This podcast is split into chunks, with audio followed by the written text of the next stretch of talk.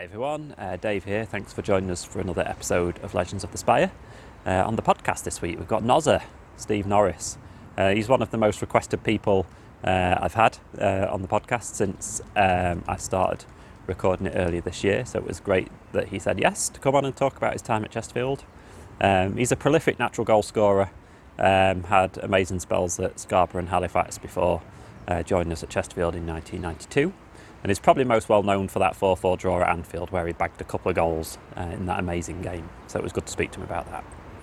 Uh, we also had a chat about managers, uh, in particular John Duncan, who we had a bit of a fractious relationship with. Um, and it was good to get his opinions on just goal scoring and football in general. So it was good to speak to him. As always, we're at Spire Legends on Twitter. And if you search Legends of the Spire on Facebook, we've also got a page on there. Uh, so it'd be good to hear from you. Uh, you can also comment on our YouTube videos and please do subscribe as well. Uh, we're Legends of the Spire on YouTube. Uh, so I hope you enjoyed the episode. Here is Nozzer, Steve Norris. Legends of the Spire!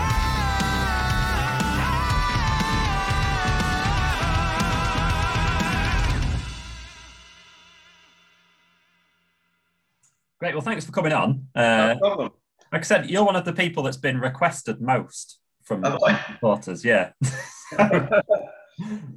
So you've obviously gave them some happy memories over the years, so that, that's good.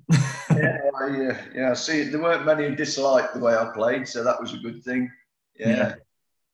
So, so if I usually I just spend a couple of minutes just talking about kind of life before Chesterfield, just so they get a bit of context uh, before you you sign for us. So, are you actually from?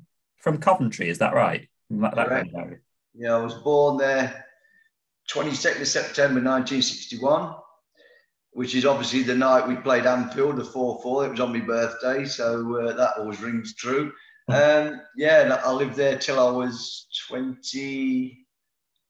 Uh, once I moved to Scarborough, I was twenty-seven. Yeah, just twenty-seven. I moved to Scarborough, and then I was there for four years. I moved here in ninety-two. In that meantime, I went to Carlisle and Halifax in the in the meantime, because obviously the house market had dropped then and we couldn't sell the house. So yeah, and then I've stayed here because uh, uh, my kids are here and you're nice people, but you speak funny. But other than that, you're all right. One out of two is not bad. Um, so who were you supporting when you were growing up? Spurs. Yeah, still now, granddad on this side, grandson this one is, so uh, yeah, I followed them all, all through my life. Um, luckily, uh, when I won my golden boot, Jimmy Greaves was, uh, he presented me my golden boot, which he was my first hero at Tottenham, so that was a great thrill. Um, and that day I met Stanley Matthews, Tom Finney, uh, Nat Lofthouse, George Best, Alan Smith, Teddy Sheringham. So yeah, it was a bit surreal, really, but yeah, lovely.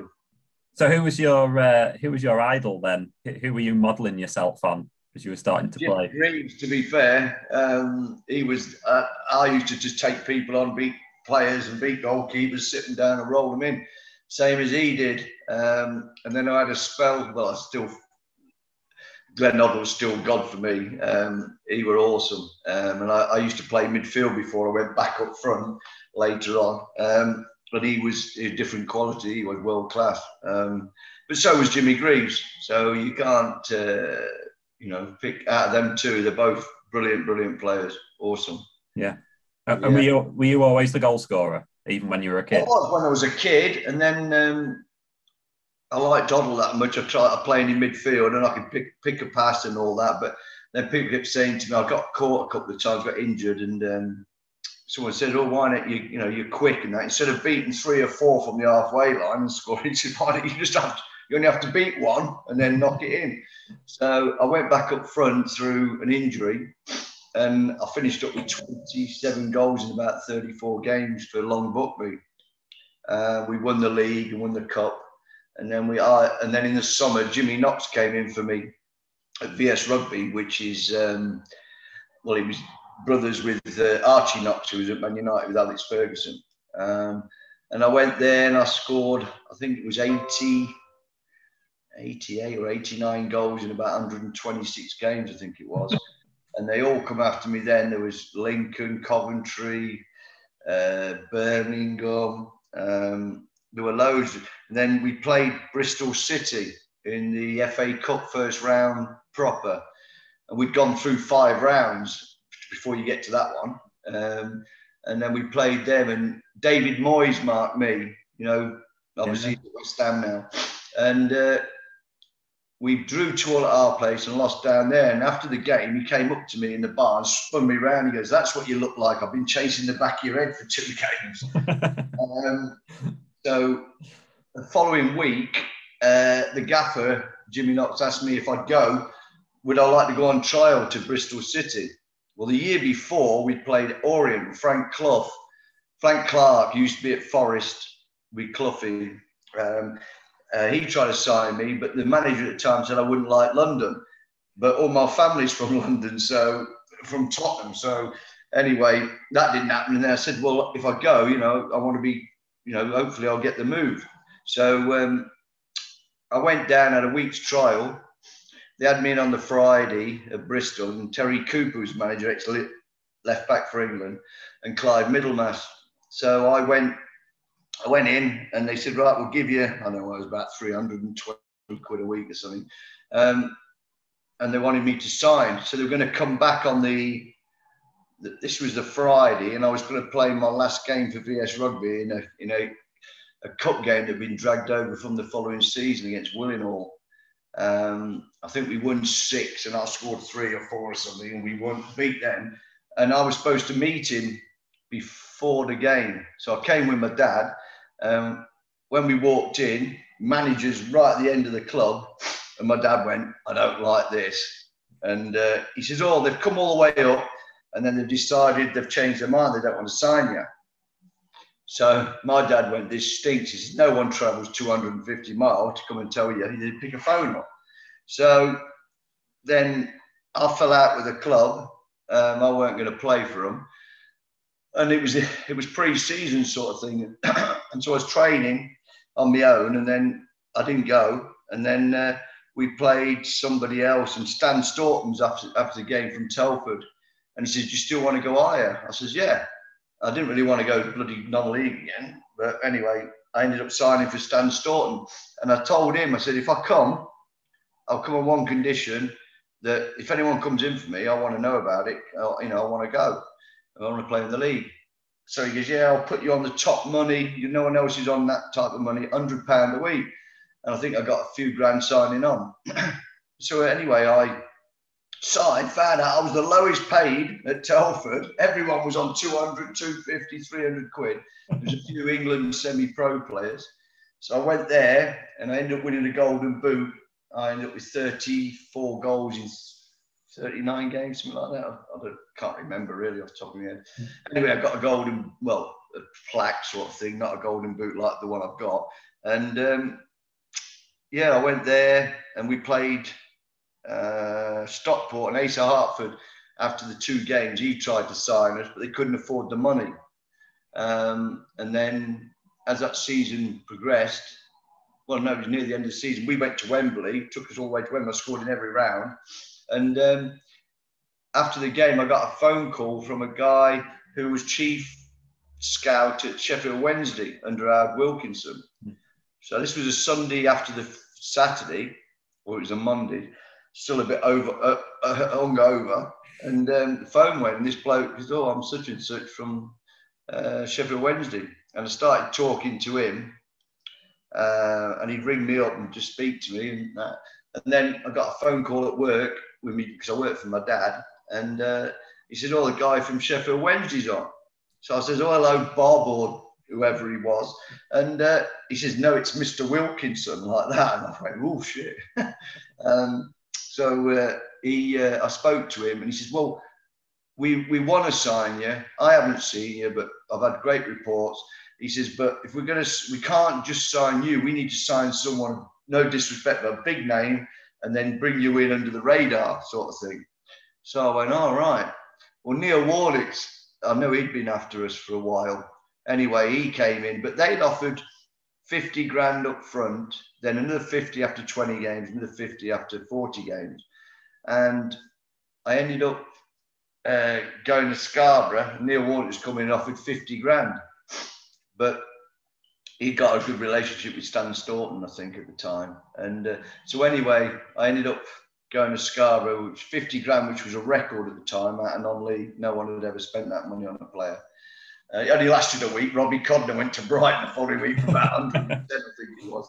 Um, but yeah, so I went there and I scored, I think it was eight in the first nine games. We beat Portsmouth in the Coca-Cola or Littlewoods, whatever it was back then. Um, then we played Southampton. We drew at our place. Um, I scored against Peter Shilton in that one. And, and Matt Letizia was only nineteen. He played. He looked a different level. He did. Um, and so we played down there and we got beat. I think it was one nil. We missed a great opportunity. Mitch Mitch Cook put it over the bar. From a, I, I went through, beat a couple of defenders and crossed it. And middle of the goal, he should have just, if he'd had it down, it was in. He put it over the bar. But anyway, Paul Rideout scored for them, uh, made it one nil, and we got beat. Again, controls the ball well, tries to turn, feed Connor and couldn't. Good defending by Scarborough. Oh, and Cook does supremely well. And has put Norris away. Is this the chance? He's beaten one man. Is this it? Yes! That's one nil on the night, and Steve Norris, what a super goal after thirty-five minutes. But then obviously I, I was at Scarborough, I'd done my knee. Uh, I'd been playing with an injury for a while.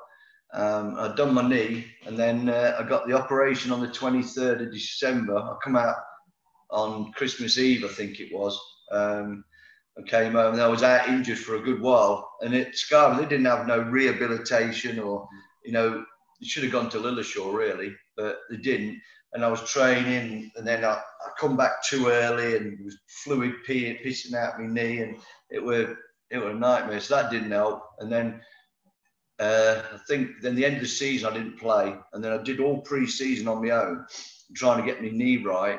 Um, and then I came back, and uh, Clive Middlemass had come in for me for Carlisle, and they they'd offered sixty-five grand, I think it was. So I went there. And then I only started and finished probably five games out of about twenty.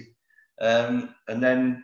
Um, I was going to say, because looking at your like goal-scoring stats throughout your career, it's it's it's brilliant everywhere, but then you look at Carlisle and yeah, you can think, oh, like, what, like five goals or something. I started and finished five games. And if you put together most of the others, it come up to about two games, I think, in total. Um, but I think it was the end of that season... It was, uh, what was it, ninety, ninety, I think, eighty-nine, ninety. Yeah. And uh, he um, he says, look, you know, you can't get sold, your house can't get sold. And I was travelling, it was one hundred sixty-seven mile or one hundred seventy-six mile a day to go training and back, you know, both ways. So I ended up, he says, oh, look, you know, um, we'll see if we can get you a move. So I said, all right then. So anyway, uh, start the season come, I weren't playing, and then he said, oh, I've got uh, Jim McCallio is coming to watch, and we were playing Bury on a Tuesday night at Bury, and it was lashing down with rain, it was horrible, and anyway, we played, I don't know what the score was, and he come to meet me, and he says, do you fancy going for a, to a pub and have a drink? So I said, yeah, all right then. So I went out drink, and he said, look, I just want you to come, score goals, def- don't worry about the defending side. You know, if they shatter you, just put your hand up and go, sorry, like that. He says, but just get free kicks, penalties, and score goals. So I went, and they hadn't scored for eight games, I think it was. This was the ninth game. We played Scunthorpe, and we drew. Uh, and then the following game was Carlisle away. And we went there, and we won three nil. I scored. Billy Barr got the first one. And then from there on, I was just scoring a goal, two goals, goal, whatever. And I ended up with thirty goals out of thirty-nine games. Yeah, uh, I only got. I'd scored two at Carlisle before that. What was um, the uh, What was the celebration like at Carlisle? You weren't tempted to knee slide in front of the bench? Oh, were you? no, no, well, not with my knees, no. But um, it was. Uh, I got so much abuse off the off the Carlisle fans. They were horrible when I was there. Uh, they were nasty. Horrible. You were going down the tunnel, they're spitting on you, throwing things. That was like when you were playing for them. You know, it was. And obviously, and then I think I went back a couple of times with Chesterfield, and I've dummy to shoot, cut inside, I bent in top corner, ran to their fans and like that. Oh, I got death threats, I got letters sent me. Oh God, you should have seen it. Unbelievable. And, yeah. and when you were at Halifax, you had Saint and Greaves, he come up, didn't you? Yeah, yeah. Still on there, still on YouTube, I think. Yeah, it is. I only watched it the other day. Someone, uh, who was it asking me? Someone asked me, and Sarah said, "Oh, put on, um, put on your Saint and Greaves to show me goals." Um, and then obviously the Liverpool goals are on there as well. Uh, but yeah, but and obviously when I did that, it was the following. Two weeks after that, I think it was, or three weeks after that, that I, I got presented by Jimmy Greaves. So um, that was good because we all stood round at the N E C and there was Nat Loftus, Stanley Matthews, Tom Finney, then there was Alan Smith from Arsenal, Teddy Sheringham, Luther Blissett, Tommy Coyne from Scotland and me. And I'm thinking, and then Jimmy walks in and everyone turns around, shakes his hand, pulls, pushes everyone out of the way and puts his hand out. He goes, "You got your move yet, son?" And I went, "No, Jim," like that. He goes, "Anyway, we're talking." So when he presents the golden boots, does Alan Smith first, then Teddy Sheringham, Luther Blissett. And then he gets to me, he goes, "You won't heard of this lad. He's played for Halifax Town. He scored all these goals." And he showed him a big bank of tellies. They're about twenty by ten or something like that. All these tellies. Showed all the goals. And he says, "They should give their boots to him for what he's achieved at Halifax." You know, my chest was bouncing out my chest. Um, my heart was, sorry. And... Uh, It, it, were, it, were, it were amazing, to be fair, to meet him. Um, and then, what, was it two, four years ago now, not long after I had his stroke, I was working um, for Asda down in um, Dagenham. And I knew his address, where he was, and I, I knocked on the door and went round and spoke to his wife. And I went in and had a couple of minutes with him. He didn't look well, to be fair, but um, it was just nice. And she goes, "Oh, he remembers you, Steve." He got a bit of a smirk on his face. So, um, but I think he's in a real bad way at the moment. He's, uh, he's not good, but I suppose he's had a good innings, hasn't he? Yeah, and and you did, you scored loads of goals, didn't you, that season? What was it, like thirty-five? Was it? I think it was thirty. I think it was thirty. I'd scored two for Carlisle, and then I was thinking it was, I think it was thirty-two, thirty-two in thirty-nine games. I think it worked out at, yeah. Um, and then I had a following season, and they changed the manager. They brought in bloody John McGrath, who was a nut job. Um, He came in, uh, and I think I ended up finishing. I think I finished with forty-four goals in sixty games the time I left to come to town. Present Ian Rush, you might think, or perhaps Steve Bull. Maybe it's Teddy Sheringham of Millwall. Well, it's none of those top strikers. In fact, it's a chap from the low reaches of Division Four, and Mark Tyler has been to meet him. To see the country's leading goal scorer in sharpshooting form last weekend, you'd have had to have been at Scunthorpe's Glamford Park. Hardly the most glamorous location to view one of the lower division's hottest properties, but compared to home, it must have felt like Wembley. Norris first hit the headlines when he won the penalty that gave Scarborough that famous Littlewoods Cup win over Chelsea last season. And for Halifax, he's proved the perfect remedy for the club's early season goal famine. So why is he doing so well? I expressly told him that I wanted him uh, getting forward and looking for goals and to forget a little bit about the defensive side of things. And uh, he certainly produced the goods. And in my opinion, I think he's the best striker in third or fourth division at the moment. What's interesting about it is that, that before Halifax signed him, which was eight games into the season, they hadn't scored a goal. And here he has scored no. thirty goals. I like the way he takes them in. Oh, yeah, takes the yeah. keepers on yeah. and beats them. You keep going, Steve. That's the way, mate. Done well, my boy.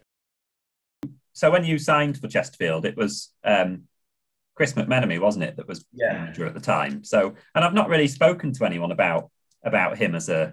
as a manager. I've kind of spoken to a few other players about about different managers um, throughout the time. So what was what was he like? Real nice fella. He was younger than me. Um, I think he was only twenty-nine, he was, Chris. Real nice guy. I, I I'm in contact with him now on Facebook because he lives out in Spain. Um, but yeah, real nice guy. Put on great sessions for shooting and that. Great five-a-sides we used to do and all that. Um, he was excellent. Man management was not too bad. Um, but, you know, and you put that against John Duncan, who was the most negative, and he was a hero of mine at Spurs. You know, he scored like one in two for Tottenham and for Scotland. Great football. He played with Oddle and Ardiles and Veer and all them. But his sessions were the same every day, boring. You never did hardly any shooting. Anything. And we used to go out, you know, for games. He'd, he'd pat him on the back, go, defend, defend, defend, defend, defend, get to me, get us a goal. And then we were playing, I think it was Gillingham, I think it was, and uh, the ball came I'm, I'm on the right and, well, yeah, the left-hand side keeps kicking up to us. And as it comes up, it's gone in, in, into like middle of the goal, middle of the of the air, of the of the pitch. Kevin Davies is only sixteen, seventeen, and the ball's coming to him. Kev's jumped up, and I'm twenty yards away from him. So then it's got knocked down. Someone's missed tackle, another tackle. It's gone through, gone up, and they've scored. So when we have the inquest into it, I get the blame for the goal. And I says, "How come?" He says, "Well, you should have run twenty yards and won the header, you know." And then I said, "Yeah, but what about he missed a tackle and he couldn't get there and he missed a tackle and all that?" "Yeah, but it all started from you." This is what I got every game. So he just had a thing about me because everyone say, "Oh, he's like similar to you," you know, because he was classed as not working hard but scoring the goals. Um, but did you get that? Did you get that inkling from him straight away then when he? When yeah, when Chris Martin. As soon as he know he would come in, Chris Martin says, "That's you done." He says, "He won't like you." Um, And at first, he thought I would, I would superb because we played Derby in the Derbyshire Senior Cup, um, and Craig Shorter used to be at Scarborough with, and Darren Wattle, uh, who was at Forest. Uh, they were playing, and I gave them a run around. We ended up getting beat, I think seven two. I think I scored one or two goals. I think I don't, can't remember as, as facts, but um, and after that, he couldn't believe how I, you know, I could take him under the ball, take him beyond, come back, have it to feet. Uh, and he thought it was great. But then within, I don't know, I started off the season, I think I got seven or eight man of the matches in a row. Um, and then the winter come, and then because I'm not I'm not on a dry surface, and then, you know, centre halves can slide and tackle and all that. But then come the end of the season, I think no one had even got close to me. They've only got about two or three man of the matches. And then coming near the end of the season, but he kept leaving me out because he didn't want me to win the award. And it was the same with the Golden Boot that season. I was, I think I had another chance of winning it with, uh, with Town, and I was level or I was one ahead or one behind somebody at the time. I think it was Spike Carter at uh, Bury. And then he let, he didn't play me because he didn't want me to win it, because then it would have gone against him, you know. And I, I just couldn't, I just thought, God, you could be that petty, but that's what he was like, I'm afraid. Um, but he was, he was, you know, like I say, I play golf with him now and I wish him well. But yeah, going back to Chris McMenemy though, he, he put on great sessions, nice fella. Um, we just needed it. We, we were probably a couple of players, maybe short of being a half-decent side, to be honest. Um, Daichi was just coming through, like, you know, Kev came into the into the realm. But, but see, Chris McMenemy had got, um, he got Kev coming. Because I was on the treatment table through the summer with my knee, because I had my knee operation. And uh, he was saying, "Wait till you hear that, see this kid come, this this um, Kev Davies." And obviously, you know, he did what he did. He was brilliant. Um, but John got all the plaudits for that, which it weren't him at all. It was, it was Chris. But um, yeah, he did all right, the lad. Yeah, and, and obviously the most well-known game and the one that you're, you're still dining out on is that four four. Yeah. Um, yeah. Which, like you say, was a nice birthday treat for us. Well, uh, going, going to the game, I remember we were all in a hotel at um, just outside Liverpool. Um, and I'm sitting there and I'm thinking, bloody hell, I wonder how, you know, how many internationals he's going to get out. So anyway, we get to the ground, we go out onto the pitch and we come back in. And the pitch was like two thousand pound a square yard carpet. It was, you know, and your footprint for left in the pit. Oh, it was beautiful. And we came in, and um, I remember Mick Leonard getting the team sheet, and he went, and look at it, he goes, "We can beat these. They've only got seven internationals," like that. So we're all thinking, Jesus. And then obviously I scored, well, I think it was nine minutes or six minutes into the game, something like that. And I remember Andy Morris nodding it down, beat Mark Wright in the air. And then I just got across the defender, Nicky Tanner, and I just put my studs on it because Davis James was in front of me like that. And it went in, and I ran past the post and my arms up. And I just looked to the cop, and their mouths were all wide open. Like, I just went, ah, like that as I ran. As I ran. Mm. And, um, and then there was nothing from our end, because obviously the ball looped from the, you know, that end, you probably couldn't see. And then next minute, this bloody great big roar went up. And I remember running back, and Andy Morris coming to me, he goes, "I bloody couldn't believe that you do it, you'd score here." So all I kept thinking was, I'd love to score in front of the cop, you know, with my family being there, my mum and my dad. And then second half, Uh, they come back to three two. And then I bent my run, and Cliffy Carl at left back put it over the top. And I remember it bouncing, and I'm running, and I've just gone full fly on my chest, and it's gone up again. I thought, oh, gee. And I could hear it coming behind me. I thought, should I hit it or shall I drag it inside? So I'm waiting for this ball to come down, and I thought, sod it. So I've just gone wallop, left foot. He's got both hands. It's gone through into the back of the net, and I could see Ray Cat, ex-wife, and uh, and I remember going behind the goal, and I could see um, I could see uh, my mum, my dad, my sisters, and all that, and all the fans were going mad, and a lot of lads who I see down Brampton now, they'd come jumping on me, and I didn't know them at the time, and uh, I, I was like thinking, wow, like that. And as I turn away, all our lads catch me up, and they jumping on me.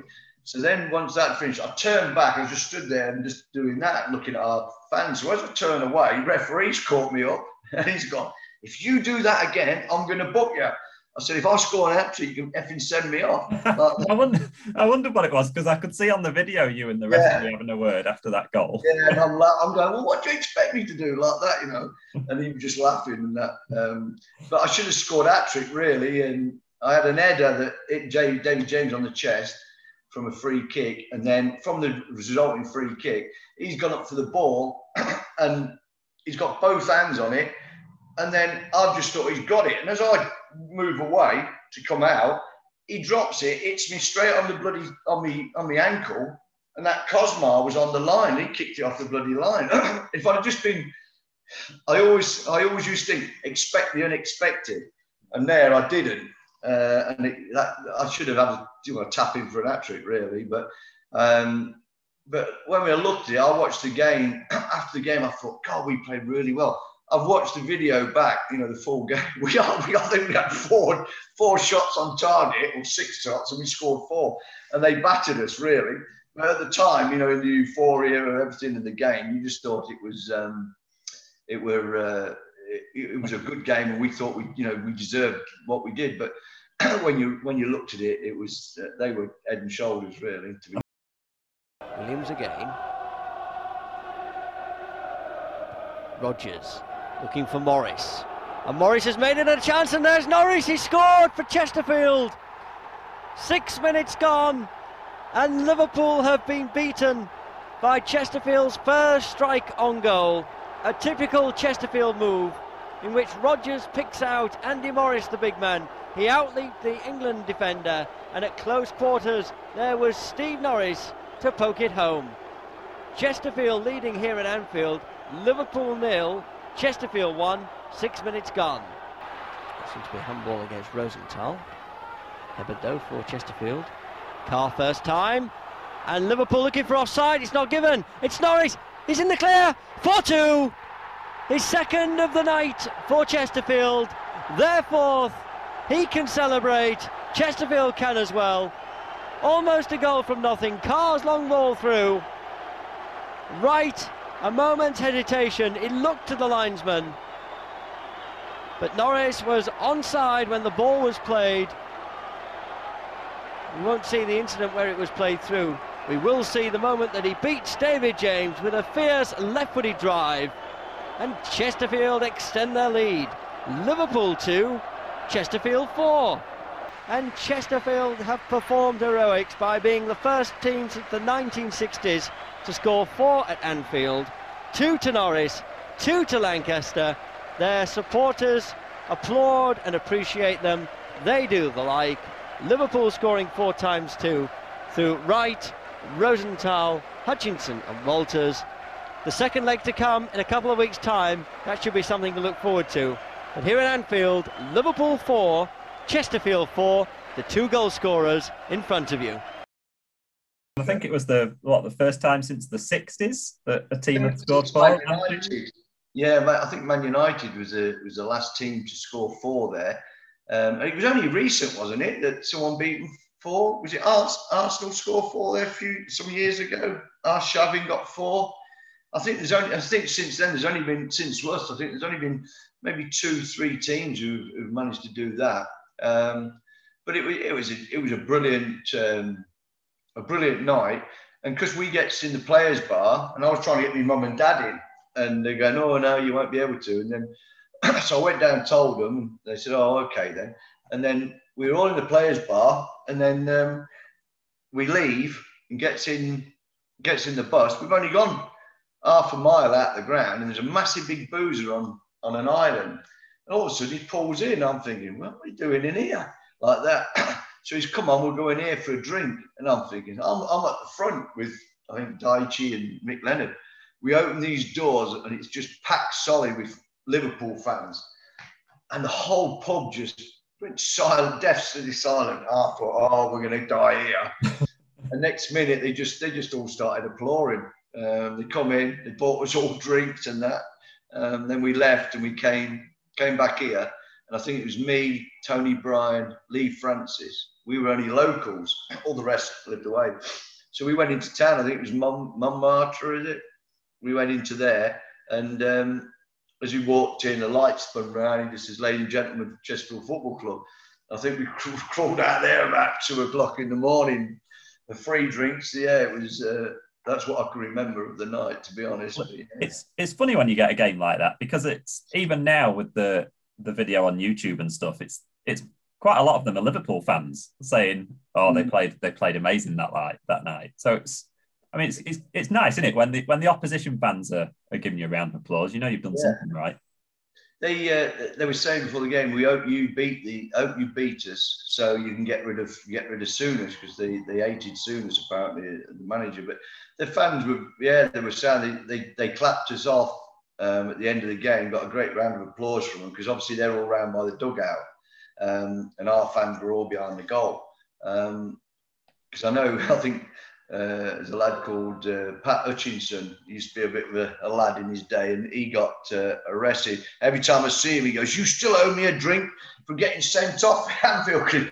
He seen me score around the pitch, and he got sent off. Spent the rest of the game in a cell under the ground. So every time I see him, he always says I owe him a drink. But uh, I've been lucky enough he hasn't caught me yet for it.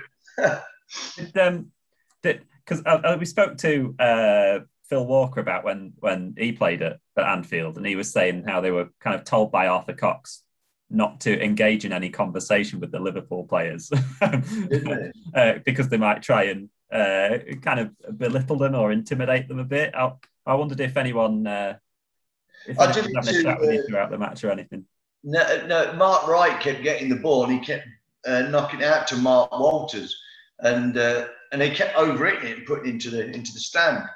So then Paul Lemon, Jack Lemon, goes to me. He goes, "Nozzer, close him down." He says he keeps pinging the ball out there. So so he's listened to Mark Wright's listened to this. I went, I'd rather let him have the ball the way he's playing England centre half like that.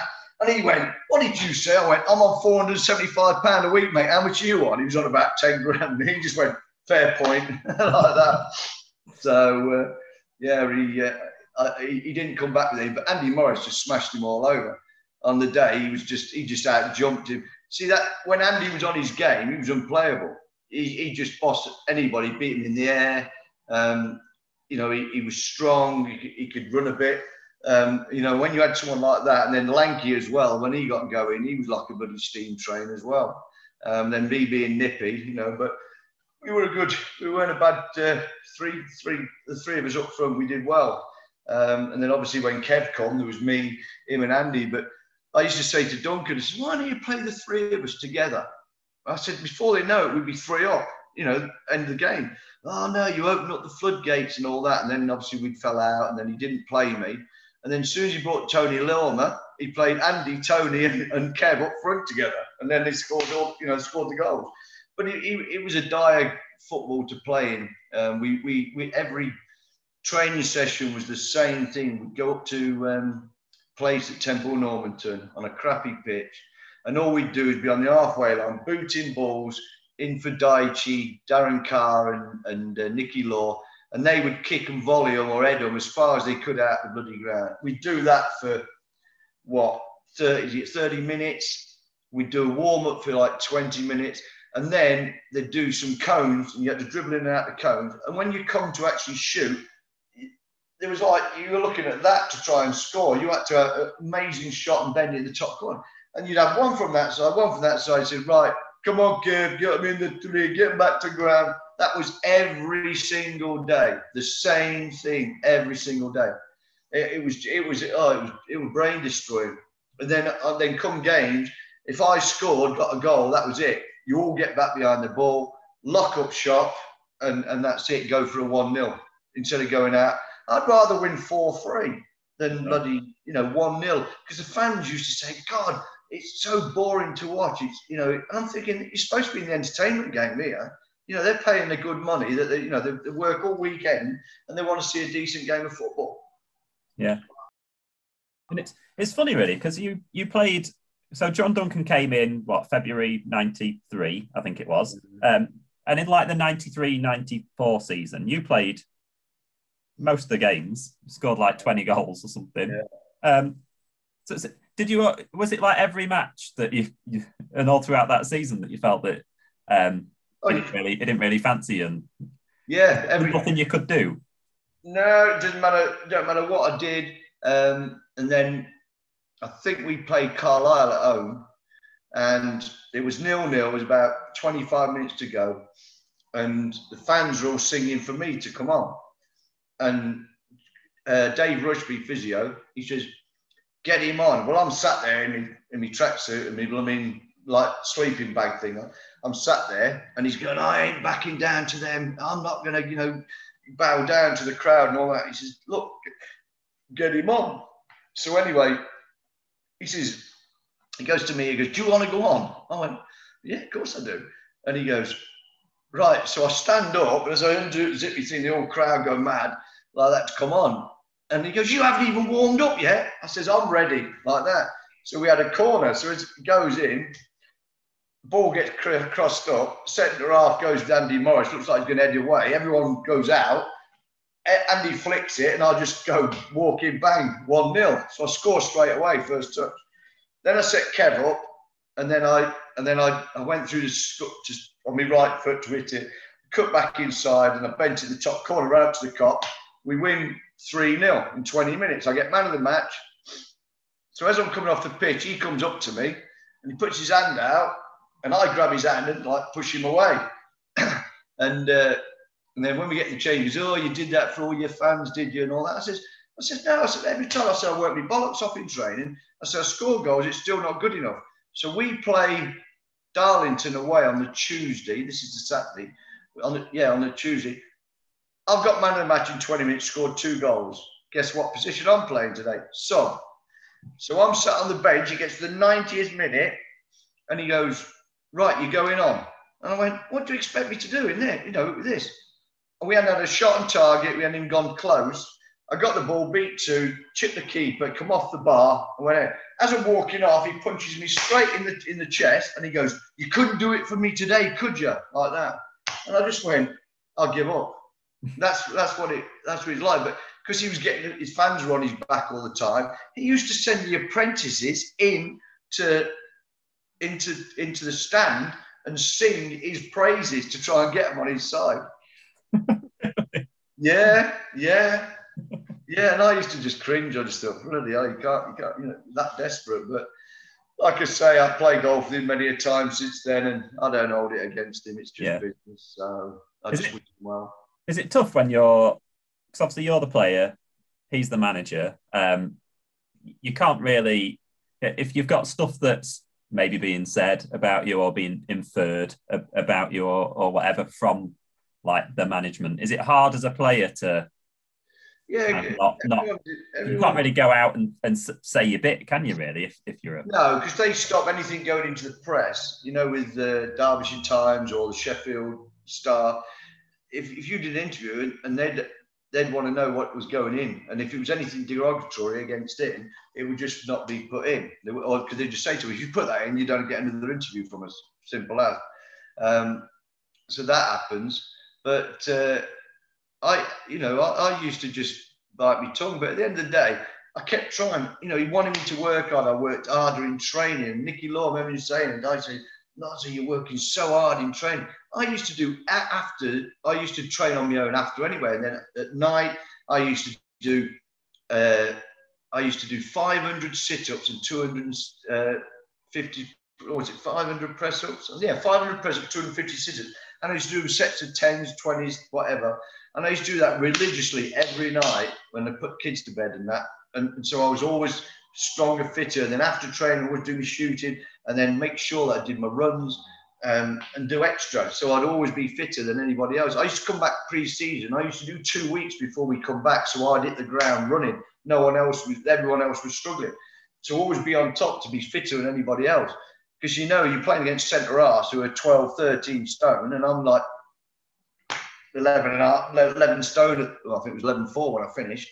Um, but I came in at, I think it was a ten four. I put a stone on in seven years. But obviously muscle.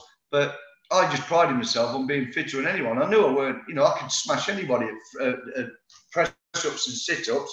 No one could live with us. But it, it, just the way I played, it looked, I probably didn't look, I look, you know, the, I think in the Chesterfield book, it says idle or idle, you know, so just obviously the spelling. Despite playing in a struggling team, he's left the likes of Gary Lineker, John Barnes and Steve Bull far behind. He's thoroughly enjoying himself. It was really good. Um, obviously, you know, you want to play as well as you can and score as many goals, and to be Uh, topping the whole of the Britain. Um, it's tremendous, yeah. It didn't start quite so tremendously. After two minutes of his Halifax debut in October, he missed the target from about ten feet. Since then, he's been on the up and up, from a Carlisle United reserve to a star in six months. And when when we play, when we when I got my golden boot, and then Shoot wanted to do an article, and uh, uh, four four two, I think the pro magazine was, and something else. And they're asking me, what boots do you wear? I said, well, I got given sponsored boots from the club, and they were just mitre, I think they were, and everyone got the same. I said, and then when they run out, the club gave me fifteen quid to go and buy a new pair of boots. And I got some off the market in Halifax there, and I paid a tenner for the, for the studs and five pound for the mouldings. And, and, and they were the cheapest pair of Pumas you could come across, you know, practically plastic. And I'm top goal scorer in the Football League, and I'm having to do that. And then, and they said, oh, we can't put that. They put down, oh, he wears um, Puma uh, Puma Kings and Copa Mondials, you know. And then, and I drove a, I think it was five or six year old Astra G T E, and uh, they'd say, oh, we can't do that. Put down a brand new car. I said, well, you're just lying. And this is what it is. They, would, they didn't want to show you of being someone who was who was. battling through all the hardest conditions to try and be something that they all think, you know, everyone, all. You know, these footballers now, I think the minimum wage is about thirty or forty grand when they get first year pro. I never earned that. Yeah. Yeah, I mean, like most of the players I've spoken to, you know, they've they've had careers where they've they've not been able to retire on, uh, you know, and not do anything for the rest of their life. They've all had to go into uh, other yeah, professions well. or things because... I mean, really, you're, you're really lucky to play, obviously, play football. And uh, and I think everyone uh, kind of appreciates how lucky they were to play football. But it's by no means the the golden ticket to putting no. your feet up for the rest of your life, is it? You have to make a lot of sacrifices just to get there for, you know, staying in, not drinking. You know, I hardly touched a drink, really, until I, you know, retired. I used to have the odd night, you know, after a game in the club, we'd have a few drinks with Norton Lee and that. But um, but very rarely, and it's only when I retired that I, you know, have a drink now. Whereas before, I, I never used to. The odd time in the house, the night before the game, I might have two or three beers, bottles of beers. Play out your skin, think, oh, next week I'll do the same. Then you, then you were crap, you know. And then the next week, you, you know, so you sort of not do it with the beer, and then you play great without it. And then the following week, you play crap. Because our standards, you'd have one good game, two average, and a, and a poor game. Mm. And And one thing I wanted to ask, as a goal scorer yourself, yeah. is do football fans appreciate goal scorers enough? Because there's been there's been Chesterfield players down the years, even recently. I'm thinking we've had people like Leon Clark uh, and, and Christian Dennis and people like that that have played for Chesterfield and scored quite a lot of goals. And yet they've always been like, oh, well, they're a bit lazy, or they don't run enough, or they're not tracking back, or the the and sometimes you think, but they're scoring loads of goals, so like, what's the, what's the problem? I always used to look at, you know, your job was scoring goals as a striker. That was it. And if you scored your goal, you've done your job. And it's the hardest job in the world. I don't care who you are. what level you play at, even if it's Sunday league, and if you're scoring thirty, forty goals a season, it's still really good. Um, but some players, you know, some players might score goals, but they're not the most gifted, or they might not have that finesse where they can run through, or, or that ability to go past people. And, and fans, I remember when we were here and we started trying to play a bit of football instead of just, and hear the fans, get it in bloody box. You know, that's all you could hear um, all the time. But then obviously you pick the ball up and you beat a couple and score, then they, they used to love it. Um, but, you know, like Big Andy took a bit of um, uh, a bit of crap at times, and a few others. But it's, they pay their money. Um, you know, look, I, I got it at Carlisle. Um, but it weren't, it, it was nasty more than anything there, whereas they were just frustrated here, uh, really. Uh, but it must be horrible if, you, if you're on the, on the end of it all the time, because a lot of players now have played better with no fans in the ground because they're not getting echoed at. Um, you know, and I remember Trevor Ebbard, he used to get slaughtered by fans in the, in the cop end and that. They're always having a go at him. I remember we had a corner and we went in and Kev, he stood on the edge of the box, and some bloke shouts out the crowd, Ebbard, I wish you F off back to Jurassic Park. He shouted. Poor old Trevor goes, I bloody need that. But you know, when he weren't in the in the in the team, you didn't you realised how good he was, you know. You don't play with blooming Southampton with England internationals and play at Derby. Um, he was a quality player, he could he could pass, but because he, he did all that stuff that people don't like doing, stopping the play, giving it to people who could play. He, he was underrated, really, but a lovely fellow as well. Really nice guy. What was a uh, what was a typical what was a typical goal for you? What do you think the majority of your goals were? Was it uh, kind of beating the offside trap, rounding the keeper? Yeah, yeah, yeah. I've got quite a few on on. Um, uh, well, my lad's going to put all my goals, get them put onto a. Um, U S B, is it? I think it is. Um, but some of them are that old back. They're on videotapes, you know, from his Scarborough days. Um, he's supposed to be, he's going to do that when he next down. I'll give him everything I've got. Um, but yeah, a lot of mine, I didn't score many from outside the box. Um, I might have started outside the box and then went through and then scored. But I used to just side foot them in because you didn't have to. I watched Jimmy Greaves and He didn't. You didn't see him hit the ball. As long as you get one-on-one with the keeper, you only have to put it either side. It's just having that confidence. And I used to say to people, why panic in the box? It's the safest place in the world. They can't touch you when you're in the box. And when I used to get the ball, I'd take a touch, dummy to shoot, drop my shoulder. They'd commit themselves, just knock it aside.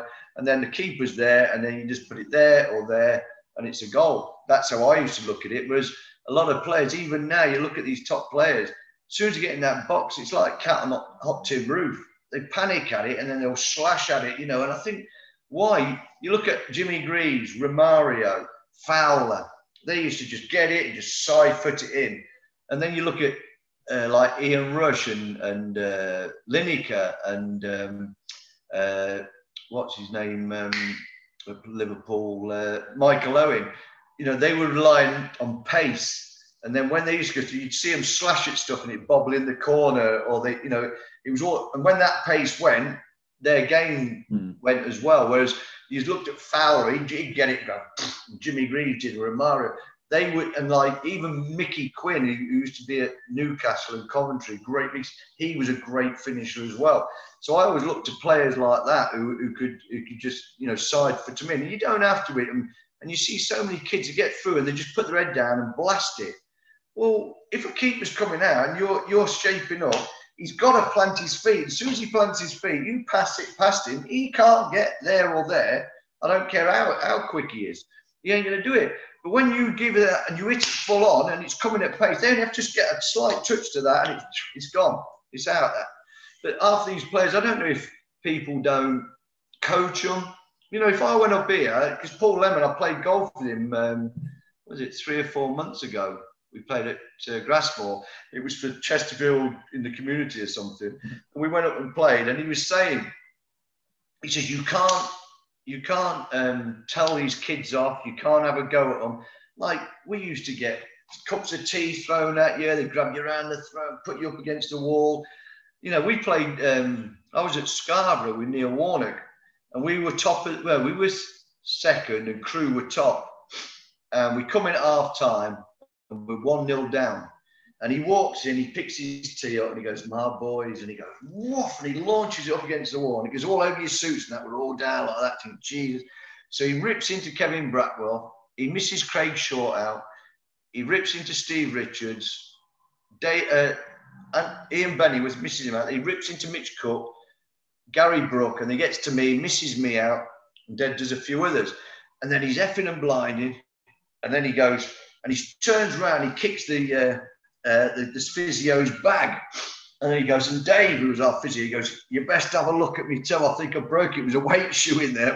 He's booted that." So he's gone, go, go, the rest of you go in the shower and get a wash. So I've gone in, he comes hobbling in, he puts his arm around me and he goes, "Show me why I spent fifty grand on you. Show me why I'm a good manager like that." So that used to make me go like that. That made me go up. And then all the ones he slaughtered, that made them all go like that. So anyway, we go out, we come in, I think we won three or four one. And he walked in, he got his tea, and everyone started crouching like that. And he went, "My boys," he put his tea down, he goes, "I gave you one day off last week.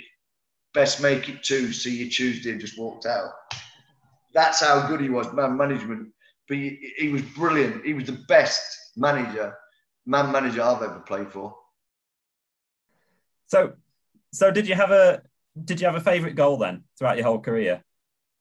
Uh, ooh, um, Putting you on the spot a bit. Oh. Favourite goal? Uh, I scored quite a few where I picked up and beat a couple of two or three defenders and, and I've scored. Um, there's a good one against Crew when Mark Williams was playing against him, Dean Spink.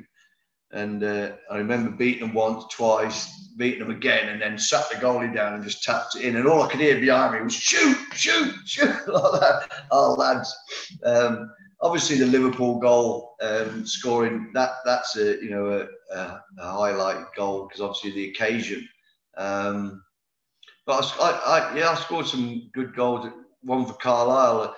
I scored a great goal against them when it, it came over and I sort of dragged it down and I sat the, the lad down, sat the goalie down, rolled it in.